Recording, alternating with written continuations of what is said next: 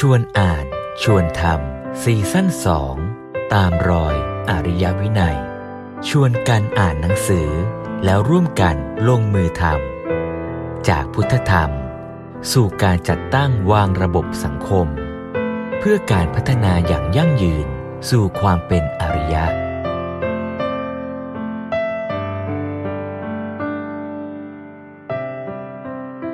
ว่าศิลปศาสตร์ในความหมายที่หลวงพ่อสมเด็จกำลังชวนเราดูเนี่ยมันอยู่ในทุกขณะทุกเวลาในชีวิตของเราเลย แล้วมันคือกระบวนการในการพัฒนาชีวิตทั้งหมดเลย เท่าที่อาตมาได้จับใจความจากการอ่านหนังสือสองเล่มเนี้ย keyword ของคำว่าศิลปศาสตร์เนี่ยอันแรกคือแก้ความเข้าใจผิดก่อนว่า ไม่ได้หมายถึงวิชาที่ว่าด้วยวิชาศิลปะแบบที่เราเรียนในประถม ว่าไปวาดรูปไปเล่นดนตรีแบบนั้น แต่คำว่าศิลปศาสตร์เนี่ยแปลความมาจาก liberal art วิชาที่พูดถึงความเข้าใจต่อโลกและชีวิต ซึ่งถ้าเกิดเราพูดถึงความเข้าใจต่อโลกและชีวิต แบบพุทธศาสนา ก็ต้องพูดกันต่อไปว่า ศิลปศาสตร์นั้นต้องนำไปสู่ความเข้าใจโลกและชีวิตถึงขั้นที่ทำให้คนเป็นอิสระเสรี ได้แท้จริงก็คือเป็นอิสระจากกิเลส แล้วสามารถที่จะทำประโยชน์ทั้งแก่ตนเองและแก่โลกอย่างเป็นหนึ่งเดียวกัน ซึ่งเดี๋ยวเราคงได้คุยกันต่อ แต่ว่าเปิดประเด็นตรงนี้ไว้ก่อนว่าคำว่าศิลปศาสตร์ไม่ใช่อย่างที่เราเข้าใจ และมีความหมายไปถึงขั้นที่จะทำให้คนเป็นอิสระ คือเป็นพุทธะได้เลยทีเดียวคอนเซปต์พื้นฐานของการศึกษาเนี่ยมันเริ่มต้นจากพื้นฐานคือการศึกษาที่จะทำอย่างไรให้คนมีศักยภาพในการที่จะเข้าใจความจริง แล้วเอาความจริงนั้นน่ะมาใช้ทำประโยชน์ ในทางที่ดีงาม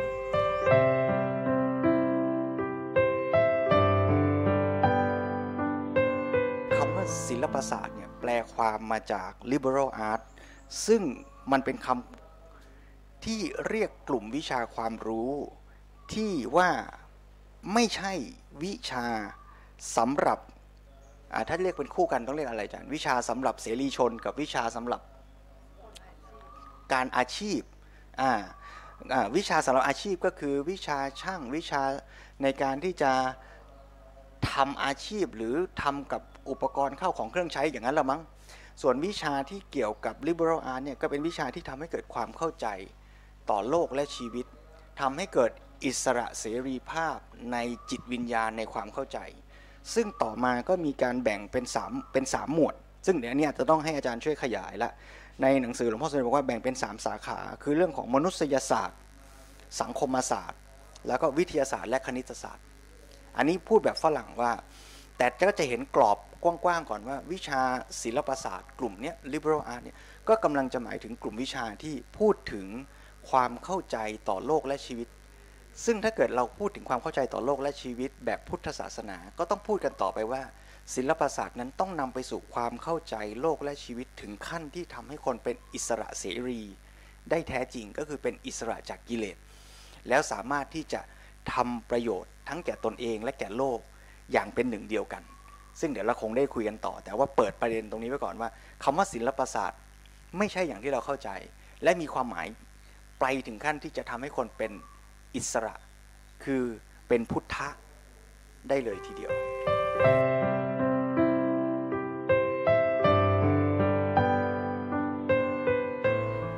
ปศาสตร์ก็เป็นเป็นที่ว่าเอองงงวยมากเลยว่า สอนอะไรเขาก็งงมาตั้งแต่ตอนนั้น คือผู้ใหญ่ก็ถามว่าอาตมารู้สึกสบายใจไปเรียนอะไรมากเลยที่รู้สึกว่าอ๋อเขางงกันมาตั้งแต่สมัยนั้นแล้ว ใช่ค่ะค่ะ ทีนี้เราก็บอกเอาละเราเราเข้าไปเราก็บีมีอาจารย์มาอธิบาย ว่าหลักการของศิลปศาสตร์คืออะไร คุณต้องเรียนตอนนั้นเรียนหนึ่งปีเท่านั้น แล้วก็ค่อยไปเลือกคณะ ไม่ใช่เลือกตั้งแต่บัดนี้นะคะแล้วค่อยเลือกคณะ เราก็เลือก หนึ่งคณะออสองคือวิชาเอกนะเราก็เลือกวิชาเอกที่ใครเขาว่ายากที่สุด เพราะว่าเป็นคนชอบท้าทายนะคะแต่เมื่อเรียนคณะศิลปศาสตร์ปีหนึ่งแล้วเนี่ยนะคะก็ก็จะอัศจรรย์ใจ เรามีวิชาอารยธรรมตะวันตกอารยธรรมตะวันออกอารยธรรมไทย มีปรัชญาตรรกะวิทยาอออะไรนะจิตวิทยานะคะ มนุษย์มนุษย์นะคะมีคำว่ามนุษย์ อันเนี้ยเป็นชื่อประหลาด มนุษย์กับวรรณกรรมเอกของโลกนะคะอย่างนี้เป็นต้น ผู้คนก็ถามไปเรียนทำไมเนี่ยทำไมไม่ไปเรียนภาษาเลย หรือไปเรียนนิติศาสตร์ไปเรียนอะไรบอก นี่ไงนะเราก็นำคำของท่านผู้ก่อตั้งคณะ คือศาสตราจารย์ ดร อดุลวิเชียนเจริญ มาบอก คณะชั้นเนี่ยทำคนให้เป็นมนุษย์นะจ๊ะ อืมโอฟังดูสูงส่ง ฟังดูแปลกแยกบอกไม่ใช่ คนเนี่ยคนคนเนี่ยนะคะคนไปเหอะมันก็เหมือนเหมือนกันแหละ แต่ว่าพอผ่านความยากลำบากของคณะศิลปศาสตร์ในปีหนึ่งแล้วเนี่ยมันยากลำบากสิ เพราะมันไม่เหมือนอะไรกับมัธยมเลย มัธยมแล้วเราเรียนวิชาแล้วเราท่องท่องแล้วสอบ จบมัธยมพอตอนเข้ามหาวิทยาลัยชีวิตเปลี่ยนแปลงมาก การฟังคำบรรยายนี่คุณต้องจดให้ทันไม่ใช่ถือปากกาค้างอยู่ นะคะแต่ว่าตอนหลังนี้เป็นต้นฉบับให้เพื่อนลอก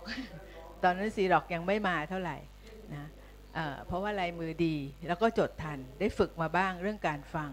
แล้วก็ได้อ่านหนังสือมาเยอะ แล้วก็บอกอ๋อไอ้ที่เราบ่มเพาะตัวเองมาตั้งแต่เด็ก เพราะว่าเพราะว่าเป็นคนชอบอ่านหนังสือเนี่ยมาได้อ่านนิสงส์ที่คณะศิลปศาสตร์นี่แหละ เพราะเขาสอนให้คนเป็นมนุษย์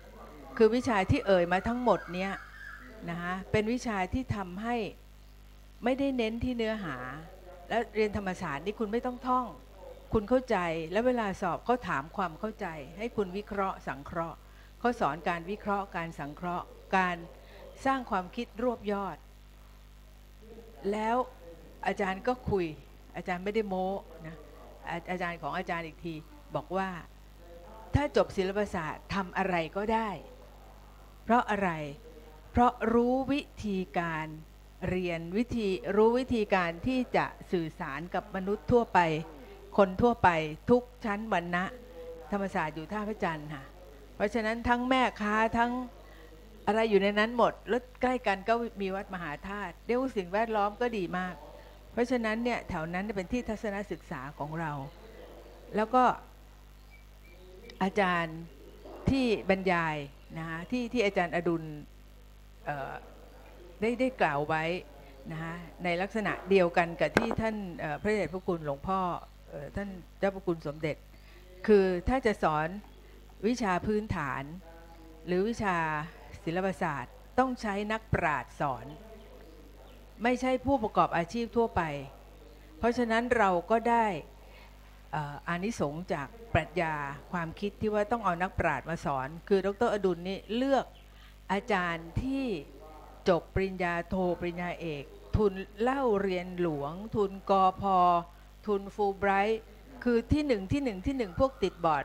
สมัยก่อนติดบอร์ดหนึ่งในห้าสิบคนเนี่ยนะคะแล้วก็ก็จะสอบแล้วก็จะได้ทุนไปเรียน คือเอาคนที่เก่งที่สุดในประเทศไทย และสอนเป็น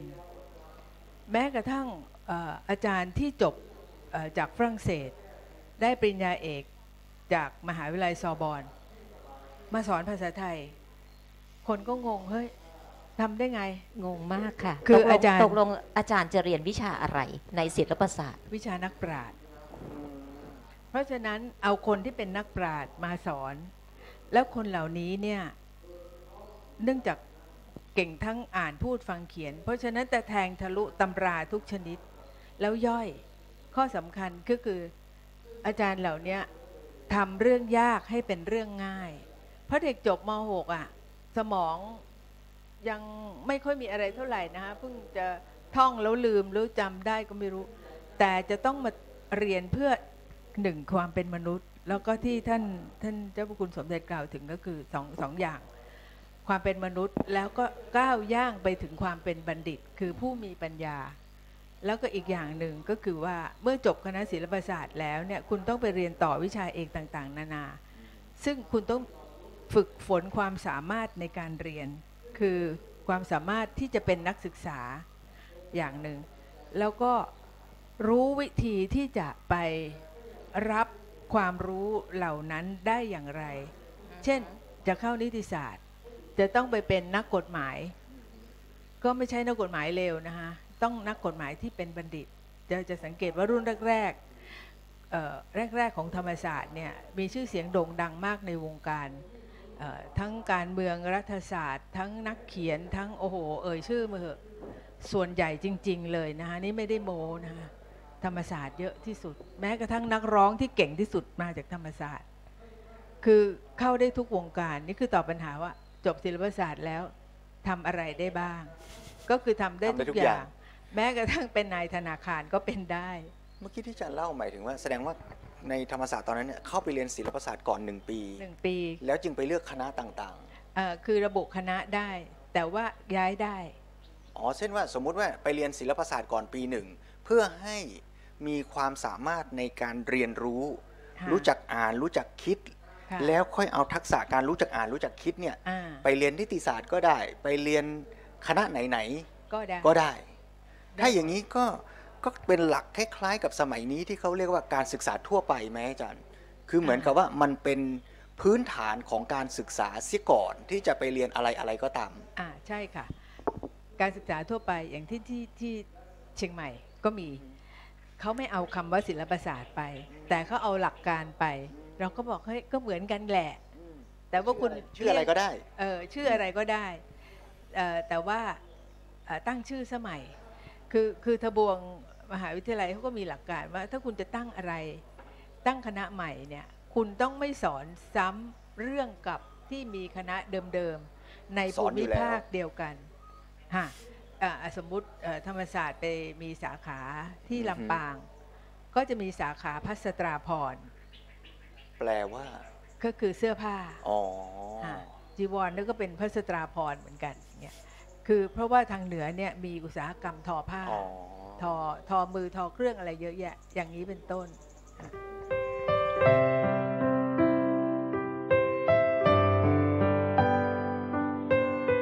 ซึ่งเจ้าพระคุณสมเด็จก็พูดเหมือนกันว่า ศิลปศาสตร์เนี่ยคือวิชาพื้นฐานที่จะทำให้คนเป็นบัณฑิต แล้วท่านก็บอกว่าถ้าเกิดว่าไปเรียนวิชาเฉพาะทางวิชาชีพ เช่นจะไปเป็น ทนายความอย่างที่อาจารย์ว่า หรือว่าไปเป็นทำเอ่อเป็นนักปกครองเป็นรัฐศาสตร์เนี่ยโดยที่ไม่ได้เรียนศิลปศาสตร์ ซึ่งเป็นวิชาพื้นฐานเนี่ยเท่ากับเป็นการยื่นดาบให้แก่โจรรู้สึกว่าท่านจะพูดแรง ท่านท่านท่านยกย่องศิลปศาสตร์มากว่าถ้าเกิดคุณขาดความเป็นศิลปศาสตร์ ขาดความเป็นบัณฑิตจากตรงนี้เนี่ยไม่ได้เรียนวิชาพื้นฐานเนี่ยแต่คุณไปเรียนวิชาอาชีพอื่น ๆ โดยปราศจากพื้นฐานเนี่ยคุณจะคุณอาจจะเป็นโจรที่มีดาบ ท่านเอ่อพระครูท่านเห็นไว้ยังไงคะเรื่องนี้อาตมาว่าอันนี้เราอาจจะต้องเคลียร์กันให้ชัดก่อนว่า เรากำลังไม่ได้พูดถึงว่าคณะไหนดีกว่าคณะไหน แล้วเราไม่ได้พูดอย่างที่อาจารย์ว่า คือคำว่าศิลปศาสตร์มันอาจจะเป็นแค่ชื่อเรียกนะแต่เรากำลังคุยกันใน concept ว่า concept พื้นฐานของการศึกษาเนี่ยมันเริ่มต้นจากพื้นฐานคือการศึกษาที่จะทำอย่างไรให้คน ถ้าเอาตามคำอดุลอาจารย์อาจารย์อาจารย์อดุลก็คือว่าทำคนให้เป็นมนุษย์ ถ้าเอาตามคำหลวงพ่อสมเด็จก็คือพัฒนาคนให้เป็นบัณฑิต คือทำให้คนมีศักยภาพในการที่จะเข้าใจความจริง แล้วเอาความจริงนั้นน่ะมาใช้ทำประโยชน์ในทางที่ดีงาม ถ้าถ้าเราเข้าใจคอนเซปต์อย่างนี้กว้างๆเนี่ยไม่ว่าเราจะไปเรียนอะไรเนี่ยเราจะไม่ต้องมีความรู้พื้นฐานอันเนี้ยหรือถ้าพูดกลับกันก็แปลว่า ตัวเราเองสมมุติเราจะเลี้ยงลูกเลี้ยงหลานเราเนี่ยเราก็ต้องกลับมาตั้งหลักตรงนี้ก่อนว่า ก่อนที่จะไปสอนให้ลูก เป็นคนที่ซ่อมเครื่องมือเป็นให้ลูกเป็นคนที่ผลิตเกมเป็น ให้ลูกเป็นคนที่ทำติ๊กตอกเป็น ก่อนจะทำอะไรอะไรทั้งหลายในโลกเหล่านั้นเนี่ยสิ่งแรกที่เด็กจะต้องเรียนรู้ก่อนคือรู้จักกระบวนการเรียนรู้อะถ้าเด็กรู้จักกระบวนการเรียนรู้ เขาก็จะเรียนรู้อะไรก็ได้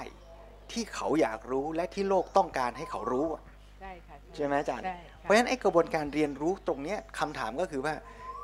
กลับมาถามตัวเราเองอาตมาอ่านเล่มนี้แล้วกลับมาถามตัวเองว่า เราเรียนเรื่องนี้ตอนไหน ครูประถมสอนเราไหมว่าเรียนยังไง ครูมัธยมสอนเราไหมว่าเราต้องเรียนยังไง เราลืมเรียนเรื่องวิธีเรียนแต่เราถูกยัดเยียดความรู้ให้รู้อะไรสักอย่างที่คนอื่นเรียนรู้มาก่อนเรา เราเลยขาดกระบวนการเรียนรู้ และนี่อาจเป็นจุดพลาดอย่างหนึ่งเหมือนกันในชีวิตของเราและในสังคมที่เราอยู่ คือเราไม่ได้สร้างกระบวนการเรียนรู้ แต่เราพยายามเอาความรู้ยัดใส่เข้าไปในหัว ของคนรุ่นต่อๆไปจากเรา กระบวนการพัฒนาในสังคมมันเลยเกิดขึ้นลำบาก เพราะเราขาดกระบวนการของการเรียนรู้ จุดมุ่งหมายของศิลปศาสตร์ จะเรียกว่าศิลปศาสตร์ก็ได้ จะเรียกว่าพื้นฐานของการศึกษาก็ได้ จะเรียกว่าเป็นบาดฐานของการศึกษาที่ยั่งยืนก็ได้ ก็คือว่าถ้าเราทำให้ตัวเราทำให้ลูกเรา ทำให้คนในสังคมของเราอะเกิดความใฝ่รู้ อยากรู้ แล้วเมื่อมีความอยากรู้ รู้ว่าจะรู้สิ่งนั้นได้ยังไง แล้วรู้แล้วจะเอาไปใช้ยังไง ตรงนี้คือสาระสำคัญที่เป็นพื้นฐานก่อน แล้วเมื่อเขามีสิ่งนี้ เขาเข้าใจความจริงได้ เขาก็จะเอาไปใช้ประโยชน์ได้ แล้วถ้าใช้ประโยชน์ได้ชำนาญเชี่ยวชาญ ก็เรียกว่ามีศิลปะวิทยา หลวงพ่อสมเด็จเทศไว้ แล้วก็เมื่อเช้าตอนฉันเช้าเนี่ยมีเปิดธรรมบรรยาย ก็เพิ่งฟังเรื่องนี้เหมือนกันหลวงพ่อสมเด็จอธิบายอย่างนี้บอกว่า คนเราเนี่ยตอนแรกไม่รู้ความจริง ไฟไหม้ก็ไม่รู้ต้องทํำยังไง พอไปศึกษาหาความรู้ก็จะรู้ว่าอ๋อไฟมันลุกได้เพราะเหตุปัจจัยคือมันมีความร้อนนะ มันมีออกซิเจนนะ มันมีเชื้อเพลิงนะ ถ้าจะดับไฟจะต้องทำให้สามอย่างเนี้ยอย่างใดอย่างหนึ่งหมดไป พอเนี้ยเข้าใจความจริงเนี่ย ก็จะเกิดกระบวนการลงมือทำได้ว่าอ๋อถ้าอย่างนั้นนะจะดับไฟได้เนี่ยจะต้องท้าทางทำให้ความร้อนมันลดลง หรือทำให้ออกซิเจนมันหมดไป หรือเอาฟืนออกไอ้นี่คือวิธีการ เพราะฉะนั้นกระบวนการรู้ความจริงตรงนี้เรียกว่าสัจธรรม เมื่อรู้สัจธรรมความจริงก็จะลงมือทำได้ถูกต้อง เรียกว่าจริยธรรม แล้วพอทำอย่างนั้นเนี่ย คนเดียวทำอาจจะไม่สำเร็จก็ต้องจัดตั้งวางระบบสังคม หาคนที่ทำเก่ง ดับไฟต้องใช้น้ำน้ำนิดเดียวไม่พอต้องเดินท่อ ใช้คนคนเดียวไม่พอต้องตั้งเป็นกองเป็นกลม เป็นหน่วยงานดับเพลิงขึ้นมา มีระบบบริหารจัดการเพื่อทำให้ไฟมันดับได้รวดเร็วว่องไว เกิดเป็นความชำนาญเป็นระบบขึ้นมา ก็เป็นศิลปะคำว่าศิลปะมันคือทำสิ่งนั้นน่จนเชี่ยวชาญชำนาญ จากสัจธรรม ไปสู่ปฏิบัติการคือจริยธรรม แล้วก็ไปสู่การทำที่เชี่ยวชาญชำนาญการ เรียกว่าชำนาญจนเป็นศิลปะ เพราะฉะนั้นกระบวนการที่จะทำให้คนเห็นกระบวนการนี้แล้วไม่ว่าคุณจะเห็นปัญหาอะไรในสังคมนี้ เกิดความจำเป็นที่จะต้องรู้เข้าใจอะไรสักอย่าง มันก็จะเริ่มจากกระบวนการนี้หมดเริ่มตั้งแต่ไปหาสัจธรรมให้เจอ ว่าทำยังไงฉันจะรู้ความจริงนั้นให้ได้ แล้วรู้ความจริงนั้นจะต้องลงมือทํำยังไง และจะจัดตั้งวางระบบทํำยังไงให้เชี่ยวชาญเกิดผลดี ถ้าเราเข้าใจหลักการนี้เราก็จะเอาไปจับกับเรื่องไหนก็ได้ สิ่งนี้จึงเป็นพื้นฐาน ถ้าเราทำตัวเราเอง ลูกหลานเรา ลูกศิษย์เรา เด็กประถม เด็กมัธยม เด็กมหาวิทยาลัย ไม่ว่าเขาจะอยู่ในสาขาวิชาชีพใดก็ตาม ไม่ว่าเขาจะอยู่ในบทบาทหน้าที่ เป็นพ่อเป็นแม่ เป็นครู เป็นผู้บริหาร เป็นนักการเมือง เป็นนักธุรกิจ ถ้าเขาสามารถจะเข้าใจความจริงได้ ว่าถ้าเขาเป็นครูเขาจะสอนเด็ก ที่มีสมาธิน้อยที่ยังไม่เก่ง ความจริงของเรื่องนี้ปัญหาคืออะไร เขาขาดปัจจัยอะไร เกษตรกรจะปลูกมะม่วง ปลูกแล้วมันไม่โตงาม ก็ต้องไปรู้สัจธรรมว่าที่มันไม่โตเป็นเพราะอะไร ขาดอะไร เขาเป็นนักการเมืองเป็นนักบริหาร สังคมยังไม่ดี มีความเหลื่อมล้ำมีความแก่งแย่ง ปัญหามันเกิดจากอะไร สาเหตุมันอยู่ตรงไหนความจริงมันคืออะไร ถ้าเราเกิดกระบวนการของการใฝ่รู้ใฝ่สร้างสรรค์ใฝ่ที่จะหาความจริงเนี่ยไม่ว่าเราจะอยู่ในบทบาทไหนวิชาชีพอะไรก็ตามเนี่ยเราก็จะศึกษาหาความรู้และพัฒนา ตรงกันข้าม ถ้าเราขาดวิชาของการเรียนรู้ ถ้าเราขาดความเข้าใจในกระบวนการหาความจริง เมื่อมันเกิดปัญหา เราจะทำอีกแบบหนึ่งไฟไหม้เหรอโอ้สงสัยพระเจ้าจะกันแกล้ง เทพเจ้าจะลงโทษ เราไปหาทางบนบานสารกล่าวดีกว่า โอ้ธุรกิจเราไม่ดีเลย ลูกเราเรียนไม่เก่งเลยหงุดหงิดดีกว่า ด่ามันดีกว่า ทิ้งมันเลยดีกว่า เมื่อเราไม่มีกระบวนการที่จะใฝ่หาความรู้และแก้ปัญหาอย่างเป็นเหตุเป็นผล การพัฒนาทั้งในระดับปัจเจกบุคคลและสังคมก็เลยเกิดขึ้นได้ยาก เพราะฉะนั้นจึงเชิญชวนและ ชี้กันให้เห็นตรงนี้ที่อ่านจากหนังสือหลวงพ่อสมเด็จ ท่านแยกให้เห็นว่าเป็นวิชาสองส่วน คือวิชาที่เป็นพื้นฐานของการเรียนรู้อันหนึ่ง กับวิชาชีพ คือวิชาที่จะเอาไปประกอบอาชีพอันหนึ่ง ไม่ได้แปลว่าอันไหนดีกว่ากัน เพียงแต่ว่าถ้าเราศึกษาแต่วิชาชีพ โดยขาดวิชาพื้นฐานของการเข้าใจความจริงและกระบวนการเรียนรู้อย่างที่ว่าไปนี้ เราก็จะใช้อาชีพนั้นไปในทิศทางที่เราไม่รู้จริง ใช้วิชาชีพไปเพื่อหาประโยชน์ส่วนตัว ใช้วิชาชีพไปเพื่อแก้ปัญหาโดยไม่มององค์รวม อย่างเกิดความสัมพันธ์ตามความเป็นจริงว่าสิ่งนั้นมันเกี่ยวข้องอะไรกับโลกและสังคมบ้าง ถ้าเราเรียนแต่วิชาชีพด้านวิศวะ เราก็จะทำแต่เทคโนโลยีให้มันดี โดยไม่มองเห็นความจริงท่วนทั่วว่าแล้วมันเกี่ยวข้องกับชีวิตมนุษย์สังคม สิ่งแวดล้อมอยังไง ถ้าเราเรียนเรื่องจะสร้างเขื่อน ฉันก็จะสร้างเขื่อน ฉันเรียนเรื่องรักษาสิ่งแวดล้อม ฉันก็จะต่อต้านเขื่อน ฉันเรียนเรื่องเกี่ยวกับความมั่นคง ฉันก็จะทำให้ประเทศมั่นคง ฉันเรียนเรื่องเศรษฐกิจ ฉันก็จะทำให้ประเทศนี้ก้าวหน้าทางเศรษฐกิจ มันก็จริงในกรอบอันหนึ่ง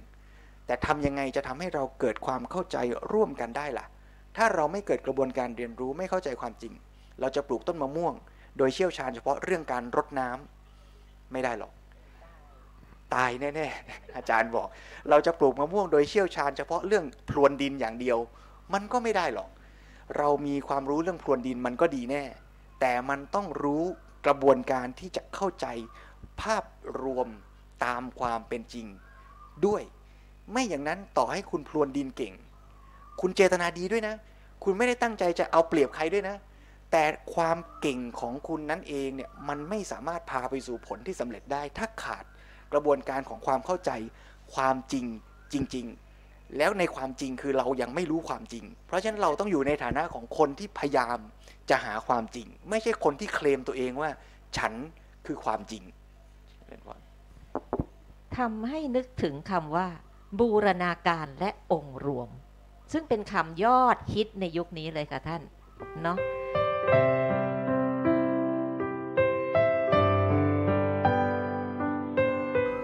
อยกเอาส่วนหนึ่งในในหนังสือ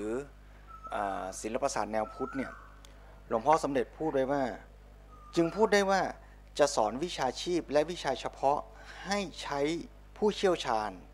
แต่จะสอนวิชาพื้นฐานต้องใช้นักปราชญ์จึงขอให้ผู้เป็นปราชญ์ทั้งหลายมาช่วยกันสอนวิชาศิลปศาสตร์ โดยทำคนที่เรียนให้เป็นนักศึกษา แล้วก็เติบโตพัฒนาขึ้นไป ถึงจุดหมายปลายทางที่เป็นบัณฑิต แม้กระทั่งเป็นพุทธะ ซึ่งเป็นเสรีชนที่แท้จริงโดยสมบูรณ์ เพื่อจะได้บังเกิดผลดีเป็นประโยชน์สุขแก่บุคคลและสังคม ตามวัตถุประสงค์ ก็แปลว่าต้องเชิญชวนกันละว่า เราทั้งหมดเนี้ยเราก็ต้องมาทำตัวเราเองเนี่ยก่อน ให้เป็นปราดเป็นบัณฑิต แล้วเราก็จะช่วยกันสอน ไม่ว่าเราจะอยู่ในบทบาทของผู้เชี่ยวชาญด้านไหนก็ตาม พระก็เป็นผู้เชี่ยวชาญด้านหนึ่งละก็ศึกษาเรื่องธรรมะ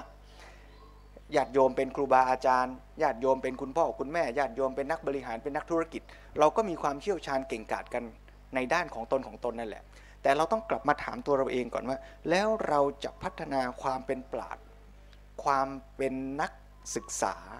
ให้เกิดขึ้นในตัวได้อย่างไร ความเป็นนักศึกษาอย่างที่เราคุยกันไปตอนเมื่อกี้ก็คือว่า ไม่ได้หมายความว่าเป็นผู้ที่จะรอรับเอาความรู้ จากคนที่รู้แล้ว แต่เราต้องเป็นผู้ใฝ่ศึกษา ใฝ่หาความรู้ เกิดปัญหาเราจะหาความจริง เกิดข้อถกเถียงในสังคม เราจะหาความจริง เกิดข้อวิพากษ์เกิดความขัดแย้ง เราจะไม่เลือกข้าง เราจะไม่ด่วนสรุป เราจะไม่รีบแชร์โพสต์ เราจะหาความจริง ถ้าเราสร้างความเป็นนักศึกษาอย่างนี้ขึ้นในเนื้อในตัวเราได้เนี่ยเราจะเริ่มกลับมาสู่กระบวนการในการที่จะพัฒนาทั้งตัวเราเอง และสังคมด้วย เมื่อเรามีความทุกข์ในชีวิต หงุดหงิดจังเลยเพื่อนไม่คุยกับเรา แย่จังเลยสอบได้คะแนนไม่ดี ธุรกิจย่ำแย่แย่แล้วเจ็บป่วยไม่สบายจะทำยังไงหงุดหงิดท้อแท้ ทุกเกิดในใจ เราจะเป็นนักศึกษา เราจะหาความจริง เราจะไม่วิ่งหนีทุกข์ เราจะไม่หวาดกลัว เราจะไม่ตื่นตระหนก แต่เราจะตั้งสติ แล้วเราจะได้กลับมาสังเกตใส่ใจเรียนรู้ นี่คือจุดเริ่มต้นของกระบวนการศึกษา พอพูดอย่างนี้เนี่ยโยมใครที่เคยศึกษาพุทธธรรม หรือว่าอ่านหนังสือธรรมะมามาก ก็คงจะพอเดาได้ว่า พอพูดอย่างนี้ก็กลายเป็นว่าศิลปศาสตร์ก็คือเรื่องเดียวกันเลยกับการ ปฏิบัติและการศึกษาในทางพุทธศาสนา ก็คือทำให้เรามาศึกษาเห็นความจริงว่าปัญหาหรือทุกข์เกิดจากอะไร โดยไม่ใช่ว่า วิ่งไปหาเทพเจ้า หรือไม่ใช่ว่าปล่อยปละละเลยไม่แก้ไข ต้นมะม่วงไม่โต ลูกเรียนไม่เก่ง ใจฉันเป็นทุกข์ท้อแท้หงุดหงิด ทั้งหมดเนี้ยมันมีสาเหตุมาจากอะไร ก็ต้องศึกษา แล้วเมื่อเราศึกษาปุ๊บเราก็จะสามารถพัฒนาตัวเราเองไปจนถึงขั้นเป็นบัณฑิต หรือแม้กระทั่งเป็นพุทธะ ซึ่งเป็นเสรีชนที่แท้จริงโดยสมบูรณ์ เพราะฉะนั้นกระบวนการของศิลปศาสตร์ก็เริ่มตั้งแต่ว่า เห็นปัญหาเห็นทุกข์แล้วก็ศึกษาหาความจริง หาความจริงแล้วก็คิดวิเคราะห์ สร้างกระบวนการวิธีทำแล้วลงมือทำ ก็คืออะไรฮะ เห็นทุกข์ เห็นสาเหตุของทุกข์ ตามความเป็นจริง เห็นปัญหาว่าต้นมะม่วงไม่โต รู้สาเหตุชัดๆ ว่าไม่โตเพราะอะไร คิดวิเคราะห์สร้างกระบวนการว่าจะต้องลงมือทำยังไง แล้วเกิดกระบวนการทำลงมือทำจนเชี่ยวชาญชำนาญ นี่คือกระบวนการที่ต้องเอาไปใช้ในชีวิตประจำวันทั้งหมด แล้วเราก็ต้องมาชวนกันฝึกอย่างเนี้ย เพราะฉะนั้นคำว่าจริยธรรมในความหมายใหญ่เนี่ย จึงหมายถึงกระบวนการที่เมื่อเราเข้าใจความจริงแล้ว เราก็เลยสร้างกระบวนการทำตรงนี้ให้ได้ ถ้าเราสร้างวิธีคิดอย่างนี้ให้กับลูกกับหลานกับคนที่ทำงานร่วมกันกับเรา คนที่อยู่ในบริษัทเดียวกันกับเรา กระบวนการพัฒนาจะเกิดขึ้นนะแล้วจริยธรรมอย่างนี้ในทางพุทธศาสนาเนี่ยก็จะมีความหมายกว้าง ยิ่งใหญ่ถึงขั้นที่เรียกว่าเป็นการปฏิบัติไปสู่ความพ้นทุกข์ได้เลยทีเดียว เพราะตัวความจริงที่เข้าใจนั้นเนี่ยก็ไม่ใช่เพียงความจริงเรื่องปลูกการปลูกมะม่วง ไม่ใช่เพียงความจริงเรื่องการดับไฟ แต่เป็นความจริงว่าทุกในชีวิตทั้งหลายเนี่ยทุกทุกทุกในชีวิตเนี่ยมันเกิดมาจากเหตุอะไร มันเกิดได้ยังไง แล้วจะจัดการกับมันยังไง ถ้ารู้สัจธรรมความจริงนี้ คือรู้ทุกรู้เหตุเกิดทุกก็จะเกิดจริยธรรม คือกระบวนการปฏิบัติเพื่อความดับทุกข์ ก็คือมรรคมีองค์ 8 นั่นเอง แล้วมรรคมีองค์ 8 คือการปฏิบัติเพื่อความดับทุกข์นี่แหละ คือจริยธรรมแบบบูรณาการ คือไม่ใช่ว่าไปพูดเฉพาะเรื่องของลูกเอ้ยทำตามกฎหมายนะลูกอย่าผิดกฎหมายนะ นั่นก็ใช่แต่ยังไม่ครบ ลูกเอ้ย รักษาใจให้สงบนะลูก นั่นก็ใช่แต่ยังไม่ครบ ลูกเอ้ย เมตตารักเพื่อนนะลูก นั่นก็ใช่แต่ยังไม่ครบ ลูกเอ้ยต้องมีความรู้เรียนให้เก่งนะลูกก็ใช่แต่ยังไม่ครบ ลูกเอ้ย ต้องรู้จักจัดการปัญหาในชีวิตนะลูกก็ใช่ แต่ยังไม่ครบ แต่มันจะครบก็ต่อเมื่อเราสามารถบูรณาการระบบจริยธรรมทั้งหมด ให้เข้ามาเป็นระบบบูรณาการได้ หลวงพ่อสมเด็จพูดไว้ตอนท้ายของหนังสือศิลปศาสตร์เพื่อการศึกษาที่ยั่งยืนหน้า 144 บอกว่า เวลานี้แม้แต่จริยธรรมก็นำไปจัดเป็นวิชาเฉพาะ หรือเป็นวิชาชำนาญพิเศษอย่างหนึ่งไปแล้ว เลยกลายเป็นศิลปศาสตร์เพียงแขนงย่อยอย่างหนึ่ง ถ้าเป็นอย่างนี้ก็จะไม่สามารถนำมาพัฒนาคนให้สำเร็จได้ เพราะว่าคนนั้นเป็นชีวิตที่เป็นองค์รวม ซึ่งมีองค์ประกอบทั้ง 3 ด้าน คือด้านพฤติกรรมที่เรียกว่าศีล จิตใจแล้วก็ปัญญา ฉะนั้นจริยธรรมจะเป็นผลจากการบูรณาการ ศิลปศาสตร์ทั้งหมด แทนที่จะเป็นเพียงด้านหนึ่งหรือแขนงหนึ่งของศิลปศาสตร์เท่านั้น ถ้าเราไม่ยอมแก้ปัญหาในเรื่องนี้ การแก้ปัญหาต่างๆ ของชีวิตและสังคมในปัจจุบันอย่างที่เรียกกันว่าการพัฒนาที่ไม่ยั่งยืน คงจะสำเร็จได้ยาก แม้แต่การบูรณาการบุคคลให้ได้ผลตามแผน 8 คือมักมีองค์ 8 กล่าวไว้ว่าเอาโทษตามแผน 8 ก่อนนะ กล่าวไว้ว่า จะให้เด็กและเยาวชนเป็นคนที่ทั้งเก่งทั้งดีและมีความสุขนั้น ก็จะต้องหมายถึงการได้พัฒนาพฤติกรรมจิตใจและปัญญาดังที่กล่าวมาเพราะฉะนั้นจะเห็นว่าการที่จะพัฒนาคนเนี่ยก็ต้องพัฒนาองค์รวมที่เราจะเรียกว่าเป็นไตรสิกขาศีลสมาธิปัญญา หรือขยายเป็นมรรคมีองค์ 8 ก็ได้ ถ้าจริยธรรมไม่มีความหมายดังที่กล่าวมาแล้ว เราจะสามารถขอไปถ้าจริยธรรมไม่มีความหมายดังที่กล่าวมาแล้ว เราจะสามารถบูรณาการทั้ง 3 อย่างคือเก่งดีและมีสุขให้มาอยู่ด้วยกันในคนเดียวกันได้อย่างไร เพราะฉะนั้นจะต้องมีความชัดเจนในหลักการที่จะบูรณาการให้สำเร็จได้ โดยที่ตัวหลักการนั้นก็จะต้องมีบูรณาการในตัวของมันเองด้วย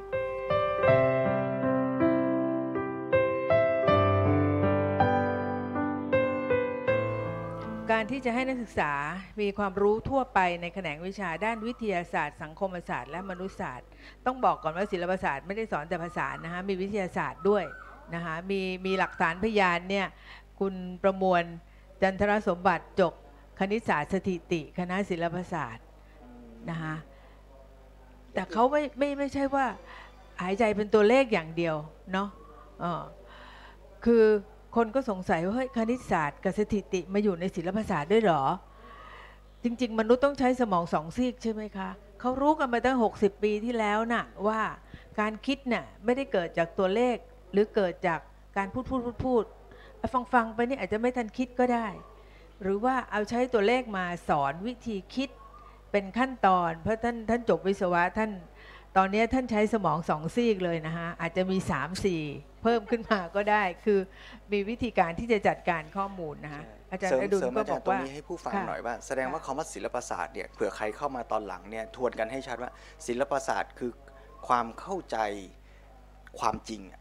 ซึ่งไอ้ความจริงใช่ที่ว่าเนี่ยมันมีทั้งในแง่เข้าใจมนุษย์ก็ได้ จะเรียกว่ามนุษยศาสตร์ก็ได้ เข้าใจสังคมระบบมนุษย์ที่อยู่ร่วมกันในโลก เรียกว่าสังคมศาสตร์ก็ได้ค่ะ เข้าใจไอ้ตัวความจริงของตัวธรรมชาติในเชิงวัตถุ ที่เรียกว่าวิทยาศาสตร์อ่าหรือกระบวนด้วยการคิดเป็นขั้นเป็นตอนคณิตศาสตร์ทั้งหมดเนี่ยอยู่ในคำว่าศิลปศาสตร์ทั้งหมดใช่ค่ะใช่เลยใช่แล้วเรียนอดีต ปัจจุบันอนาคต คือเรียนประวัติศาสตร์ เป็นอดีตอือฮึปัจจุบันเนี่ยอยู่ที่ไหน คุณต้องค้นข้อมูลเป็นคนทั่วไปนึกว่าบรรณารักษศาสตร์คือมานั่งเฝ้าหนังสือ ไม่ใช่อย่างนั้นนะคะคือจัดการกับหนังสือในส่วนหนึ่ง แต่ไม่ใช่นักเขียนนะอือฮึแต่เป็นผู้จัดระเบียบ และบริการให้ผู้ใฝ่รู้เนี่ยมาเข้าใช้ถึงได้ เข้าถึงได้ อืม แล้วก็แนะนำเอ่อว่าหนังสือนี้ดีอย่างนี้น่าอ่านอะไรต่างๆ ต้องมีกิจกรรมต่างๆนะคะอย่าอย่าเข้าใจว่าบรรณารักษ์มานั่งนั่งหน้างอเฝ้าห้องสมุดไม่ใช่นะ เดี๋ยวนะฮะต่อที่บอกว่าอาจารย์ดุลบอกว่าเอ่อ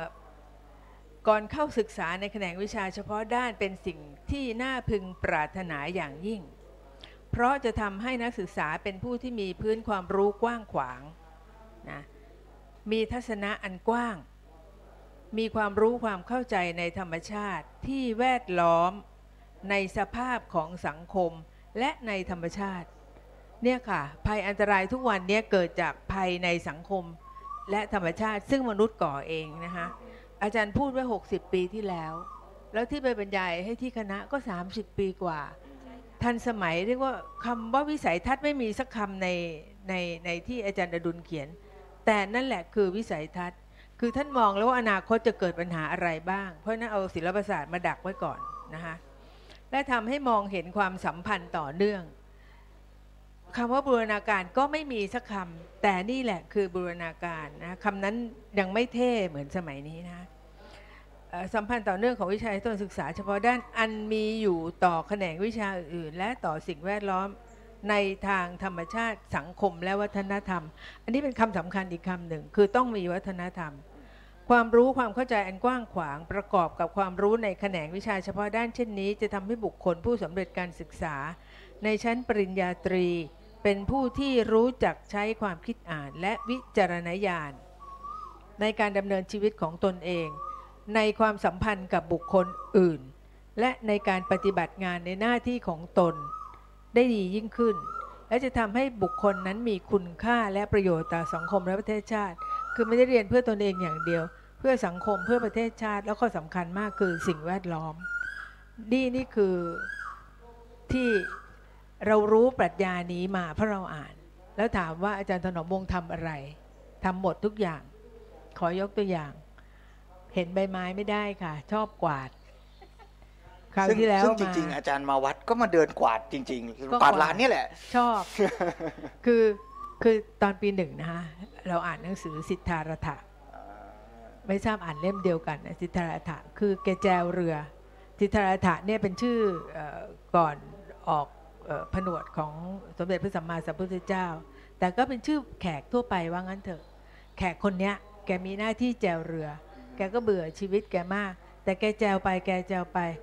พาคนข้ามมาทางนี้พาคนข้ามไปทางนั้น ก็ปรากฏว่าบรรลุ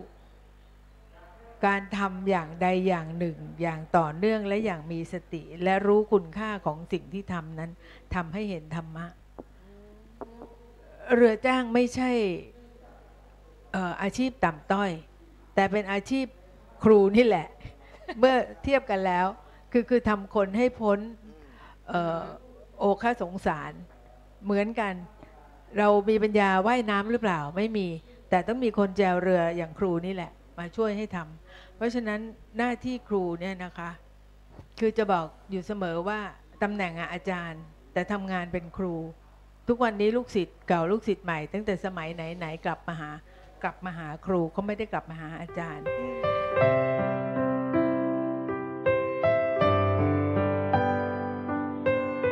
อพอเรามีความเป็นนักศึกษาเนี่ยทุกเรื่องในชีวิตเนี่ยเรามองแล้วเราจะพยายามศึกษาและทำมันให้ดีขึ้น มองเห็นขยะเราก็อยากทำมันให้ดีขึ้น เราจะไม่รู้สึกว่าเอาความสบายของเราเป็นที่ตั้ง คนที่ชอบเสพหรือว่าเป็นนักเสพหลวงพ่อหลวงพ่อสมเด็จจะใช้คำว่าเป็นนักเสพกับนักศึกษา คนที่เป็นนักเสพก็คือทำอะไรก็ได้อะให้ฉันได้เสพสิ่งที่มันสบาย สิ่งที่ฉันสุขเนี่ยเราก็จะพยายามหามาสนองตัวเรา ราะฉะนั้นกระบวนการศึกษาจึงเป็นเรื่องสำคัญ แล้วเมื่อกี้อาจารย์พูดถึงเรื่องการอ่านเนี่ยในหนังสืออาจารย์นี่มีรูปการ์ตูนด้วยนะ บอกวางมือถือหยิบหนังสือขึ้นมาอ่านอ่าเพราะฉะนั้นกระบวนการอ่านเนี่ยมันเลยเป็นจุดเริ่มของหรือเป็นทางเลือกหนึ่งก็แล้วกันในกระบวนการหาความรู้ เมื่อกี้เราพูดกันว่าศิลปศาสตร์พูดถึงเรื่องของการหาความจริง แล้วก็จะได้ลงมือทำให้ถูกต้อง รู้สัจธรรม แล้วก็เกิด จริยธรรม คือวิธีการปฏิบัติที่จะนำไปสู่ผลลัพธ์ที่ดีทั้งต่อตนเองและสังคม และถามว่าสัจธรรมจะรู้ได้ยังไง จะรู้ความจริงได้ยังไงว่ามะม่วงมันไม่โตเพราะอะไร จะรู้ความจริงได้ยังไงว่าปัญหาที่เกิดขึ้นมันเกิดขึ้นเพราะอะไร การได้มาซึ่งความรู้ตรงนี้จึงเป็นกระบวนการสำคัญอันหนึ่ง ในวิชาถ้าเราจะเรียกว่าศิลปศาสตร์ก็เรียกอะจะเรียกว่าการศึกษาทั่วไปก็เรียกอะหรือจะเรียกว่าเป็นพื้นฐานของการศึกษาก็ได้อะ ซึ่งบทบาทตรงเนี้ยที่อาจารย์ธนอมวงศ์พูดเมื่อกี้คำหนึ่งที่อาตมาชอบใจก็คือคำว่าความเป็นครู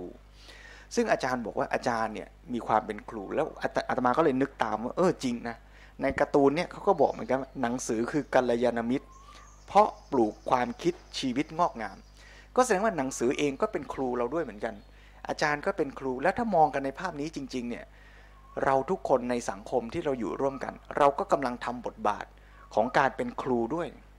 คือการเป็นครูในความหมายที่ว่าเราจะช่วยกัน facilitate เอื้ออำนวย ให้คนในสังคมไม่ว่าจะอยู่ในฐานะลูกเราลูกศิษย์เราเพื่อนร่วมงานของเรา เราจะทำให้เขาเกิดการเติบโตพัฒนาใฝ่หาความรู้จริง รู้สัจธรรม แล้วทำตัวให้เป็นประโยชน์ได้ยังไง อย่างที่อาจารย์ยกตัวอย่าง ถ้าเราอยู่กับเพื่อน เขาเป็นบรรลักษ์ เราจะบอกบรรลักษ์ว่า เออ คุณมีบทบาทหน้าที่สำคัญเลยนะ คุณนี่เป็นครูนะ คุณสามารถที่จะเอื้ออำนวยให้คนอยากรู้ สนใจหาคำตอบให้กับชีวิตได้นะ แทนที่จะมานั่งทำงานด้วยความเบื่อเบื่อนายนาย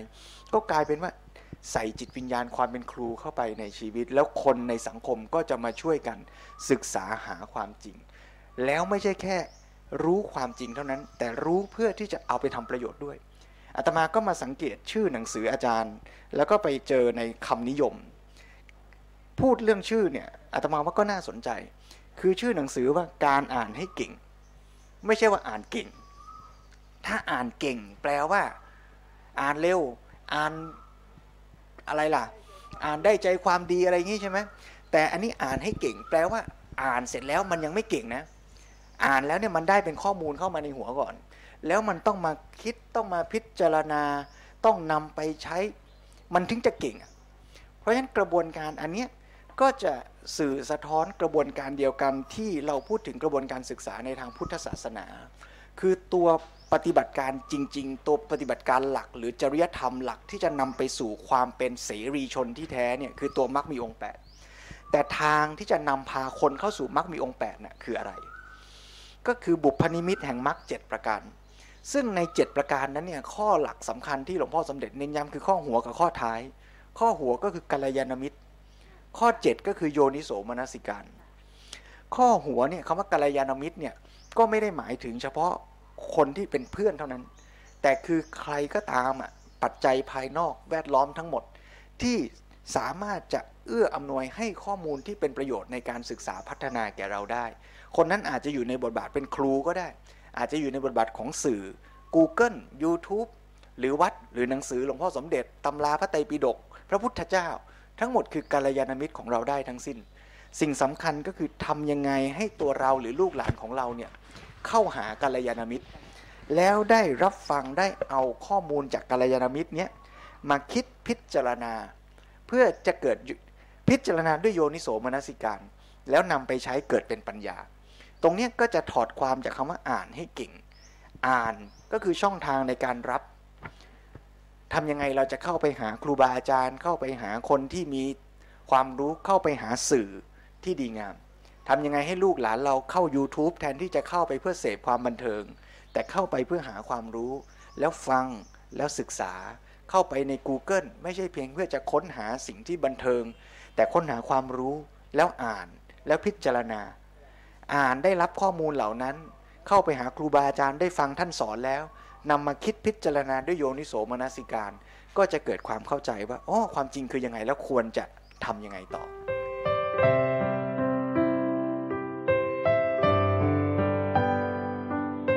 ที่บอกว่าเป็นแกนของทุกแง่ที่พูดมาเนี่ยก็คือศิลปศาสตร์ในฐานะที่เป็นการพัฒนาปัญญา เป็นแกนกลางของการพัฒนาศักยภาพ และการเข้าถึงอิสรภาพ ก็จะไปตอบโจทย์ว่าถ้าเราจะตีความศิลปศาสตร์แบบฝรั่งว่าคือ liberal arts คือศาสตร์หรือวิชาหรือความสามารถของมนุษย์ที่จะไปสู่ความเป็นอิสระชน ความเป็นเสรีชนที่แท้เนี่ยก็ต้องพัฒนากระบวนการในการที่จะมีศักยภาพพัฒนาตัวเองได้ ซึ่งเริ่มจากตั้งแต่การทำยังไงล่ะ จะทำให้คนเกิดปัญญาไอ้กระบวนการทำให้คนเกิดปัญญาหรือสัมมาทิฏฐิเนี่ย ก็เริ่มตั้งแต่ปัจจัยเมื่อกี้ก็คือกัลยาณมิตรกับโยนิโสมนสิการกัลยาณมิตรก็ต้องรู้จักเข้าหาข้อมูล แล้วก็รู้จักเลือกรับข้อมูลที่เป็นจริง นี่ก็เป็นเรื่องที่สำคัญมาก และเดี๋ยวเราคงจะได้คุยกันในตอนต่อๆไป เกี่ยวกับเรื่องสังคม ยุคเทคโนโลยีข่าวสารข้อมูล ว่าเราจะฝึกทั้งตัวเราเองด้วยนะ อย่าว่าแต่สอนลูกสอนหลาน ป้าป้าแม่แม่เนี่ยก็ตัวดีนะแชร์กันโดยไม่ทันคิดนะ บ่นออกอากาศเลยก็แล้วกันโยมแม้แต่โขดของหลวงพ่อสมเด็จเนี่ยก็แชร์กันเหลือเกิน ถูกบ้างผิดบ้างก็แชร์กันไป เราก็คงต้องฝึกที่จะตรวจสอบรับข้อมูลที่เป็นจริงให้เป็นแล้วก็วันก่อนเพิ่งไปเห็นเขาทำเกมน่าสนใจ เขาสอนให้เด็กๆเรียนรู้เรื่อง Echo Chamber คือพอเราไปอยู่ในสิ่งแวดล้อมอย่างใดอย่างหนึ่ง เราก็ได้รับแต่เรื่องข่าวสารแบบที่เราสนใจเนี่ย เราอยู่ใน YouTube เราดูอะไรบ่อยๆ YouTube ก็จะฟีดเอาเรื่องนั้นน่ยให้เราฟังบ่อยๆ เราชอบลัทธิการเมืองแบบไหนก็จะได้ฟังแต่ข่าวคราวที่เห็นด้วยของฝั่งนั้น เมื่อเราอยู่ในโลกแบบนี้มากขึ้น ถามว่าแล้วเราจะเข้าใจความจริงได้ยังไง ถ้าเราจะพูดกันเรื่องว่าโควิดมีปัญหาเราจะปิดเมืองหรือเราจะเปิดเมือง แล้วเราไม่รับรู้ความจริงทั้งสองด้าน 3 ด้านหรือมากกว่า 5 ด้านด้วยเนี่ยแล้วเราจะตัดสินใจเรื่องนั้นร่วมกันในสังคมได้ยังไง ถ้าเราฟังแต่ความคิดที่เห็นด้วยในทางเดียวกันกับเรา เราแต่ละคนในสังคมก็จะมีชุดความคิดที่ว่าดีที่ต่างกัน แล้วเราอาจจะคุยกันไม่รู้เรื่อง เพราะฉะนั้นกระบวนการเลือกรับข้อมูลที่เป็นจริง ให้เป็นจึงเป็นจุดเริ่มต้นอันหนึ่งซึ่งเกิดจากการใฝ่รู้ใฝ่ศึกษา อ่านเป็นอ่านให้เก่ง ขั้นที่สองคือคิดให้ชัดเจน ได้ข้อมูลมาแล้วต้องมีกระบวนการคิด เข้าหากัลยาณมิตรฟังข้อมูลแล้วต้องโยนิโสมนสิการพิจารณาให้เกิดปัญญา แล้วขั้นที่สามคือโยงความรู้ความคิดแต่ละด้านเข้าหากันได้ ไม่ใช่ตกจมอยู่ในความเข้าใจเฉพาะเรื่องเฉพาะด้าน แล้วนำไปสู่การทำประโยชน์ เพื่อส่วนรวม ทั้งเพื่อประโยชน์ตนและส่วนรวมได้ อันนี้คือภาพรวมที่อาตมาคิดว่าถ้าเราเข้าใจคำว่าศิลปศาสตร์ หรือกระบวนการพื้นฐานในการพัฒนาศักยภาพของมนุษย์อย่างเนี้ยก็จะสมจริงอย่างที่อาจารย์ถนอมวงศ์ว่าตอนต้นคือ รู้อันนี้เป็นพื้นฐานแล้วจะไปศึกษา จะไปพัฒนาในเรื่องไหน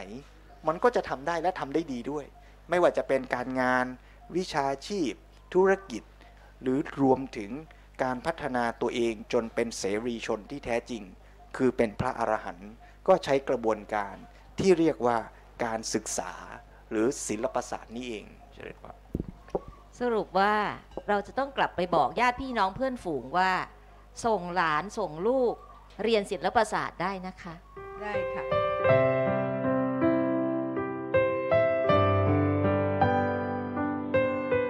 รายการนี้เนี่ยตามรอยอริยวินัยชวนอ่านชวนทำเนี่ยจัดมาเนี่ยก็เพื่อจะมาชวนกันอ่านหนังสือแล้วจะได้ร่วมมือกันทำ ทุกอย่างเริ่มจากที่ตัวเราเอง เราจะแบบว่าโอ้มานั่งฟังแล้วเออหลวงพี่เทศเพราะดีก็เดี๋ยวก็เออเราได้บุญแล้วค่ะ ก็ไม่ได้นะคะ เราจะต้องทำด้วยสังคมถึงจะดีขึ้น ชีวิตเราถึงจะดีขึ้น ฉะนั้นเนี่ยเราก็จะปิดท้ายด้วยการให้นิมนต์พระครูพูดปิดท้ายดีกว่าปิดท้ายหน่อยอ่าก็อย่างที่เมื่อกี้อาจารย์ถนอมวงศ์แล้วก็ป้าผ่องว่าคือเรามาชวนกันอ่าน แล้วก็ลงมือทำเพราะฉะนั้นก็ต้องเริ่มต้นที่ตัวเรานี่แหละ เมื่อกี้อาจารย์ถนอมวงศ์บอกว่า แหมคนรุ่นใหม่นี่นะ มักง่าย เราต้องมาใฝ่รู้ใฝ่ศึกษาอ่าก็ชวนไม่รู้จะเรียกแก้ต่างได้ไหมบอกว่า ถ้าเป็นคนในฐานะ คนรุ่นเกือบใหม่ แก้ต่างบอกว่า อาจารย์ อาจารย์ว่าคนรุ่นใหม่อย่างเดียวไม่แฟร์นะอาตมาว่าคนรุ่นเก่าก็มีเหมือนกันเออเราก็มักง่าย อยากได้บุญก็อยากได้บุญแบบง่าย อย่างอาจารย์ว่าเมื่อกี้ได้ไหมอ่าไปเอาเงินหยอดตู้ ได้บุญแล้ว แต่ถ้าให้ทำบุญจ้างยากต้องไปอ่านหนังสือต้องไปปฏิบัติธรรมไม่เอาอ้าวนี่อยากได้บุญมักง่ายเหมือนกันนี่ เพราะฉะนั้นเราก็ต้องมาชวนกันแหละโยมว่า กระบวนการในการพัฒนามนุษย์และสังคมเนี่ยเราอยู่ดีเราอยากจะให้สังคมเราพัฒนามันคงเสกให้เกิดขึ้นไม่ได้ สังคมฝรั่งถ้าเราจะเรียกว่าพัฒนา มันก็อาจจะมีส่วนถูกในบางแง่ ซึ่งจุดเริ่มถ้าหลวงพ่อสมเด็จ วิเคราะห์ให้เราฟัง เราอาจจะลองไปคิดตามต่อว่า เขาก็พัฒนาเพราะถูกทุกบีบคั้นภัยคุกคาม เขาก็เลยต้องใฝ่ศึกษาหาความรู้ว่าทำยังไง จะต่อสู้กับความหนาวเหน็บทำยังไงจะบุกฝ่า หาดินแดนอเมริกา เข้าไปยึดครองเพื่อทำมาหากิน ต้องหลบหนีจากการถูกเบียดเบียนเอาเปรียบเอารัดเอาเปรียบแข่งขันกันในแผ่นดินยุโรปมา เมื่อถูกทุกบีบคั้นภัยคุกคามก็เลยต้องศึกษาหาความรู้พัฒนากันเต็มที่ แต่ด้วยความเข้าใจเฉพาะเรื่องเฉพาะด้านก็อาจจะทำให้การพัฒนานั้น มันยังไม่ยั่งยืนมันยังไม่สมบูรณ์ เราก็ต้องเอาส่วนดีมาเรียนรู้ เอาส่วนขาดมาเสริมแล้วเติม เพราะฉะนั้นกระบวนการมักง่ายคงไม่ได้ เราต้องมามักใฝ่ศึกษากันแล้วล่ะ ไม่ว่าจะเป็นคนรุ่นใหม่และรุ่นเก่า ไม่ว่าเราจะเป็นพระหรือเป็นโยม ก็ต้องมาชวนกันเปลี่ยนจากการเป็นนักเสพ นักหาความสุข มาเป็นนักศึกษา ใฝ่หาความรู้และกระบวนการศึกษาและหาความรู้นี่แหละ เราจะเรียกมันว่าศิลปศาสตร์ก็ได้ เราจะเรียกมันว่าศักยภาพหรือทักษะพื้นฐานในการศึกษาและพัฒนาศักยภาพของความเป็นมนุษย์ ก็เอา แล้วทั้งหมดเนี้ยจะเป็นกลไกสำคัญในการพัฒนาตัวเราด้วย ครอบครัวลูกหลานเราด้วย เพราะฉะนั้นก็ชวนต่ออย่างที่ป้าผ่องเมื่อกี้ชวนว่าให้ไปเรียนคณะศิลปศาสตร์ แต่อาตมาคงไม่ทันแล้ว แล้วก็ชวนทุกท่านในที่นี้ เอาละเราอาจจะไม่ต้องไปเรียนคณะศิลปศาสตร์ก็ได้ แต่ให้เราเกิดความสามารถอย่างศิลปศาสตร์เนี่ยเกิดความสามารถในการใฝ่รู้ใฝ่ศึกษาเนี่ยในเนื้อในตัวเราให้ได้ เริ่มฝึกที่เราวันนี้ฝึกจากการอ่านการฟังชวนลูกชวนหลาน อ่านคิดหาความจริง เราจะพัฒนาสังคมและพัฒนาตัวเราให้มีความสุขอย่างยั่งยืนด้วยการศึกษา ที่ยั่งยืนเช่นนี้ยเจริญพรสาธุ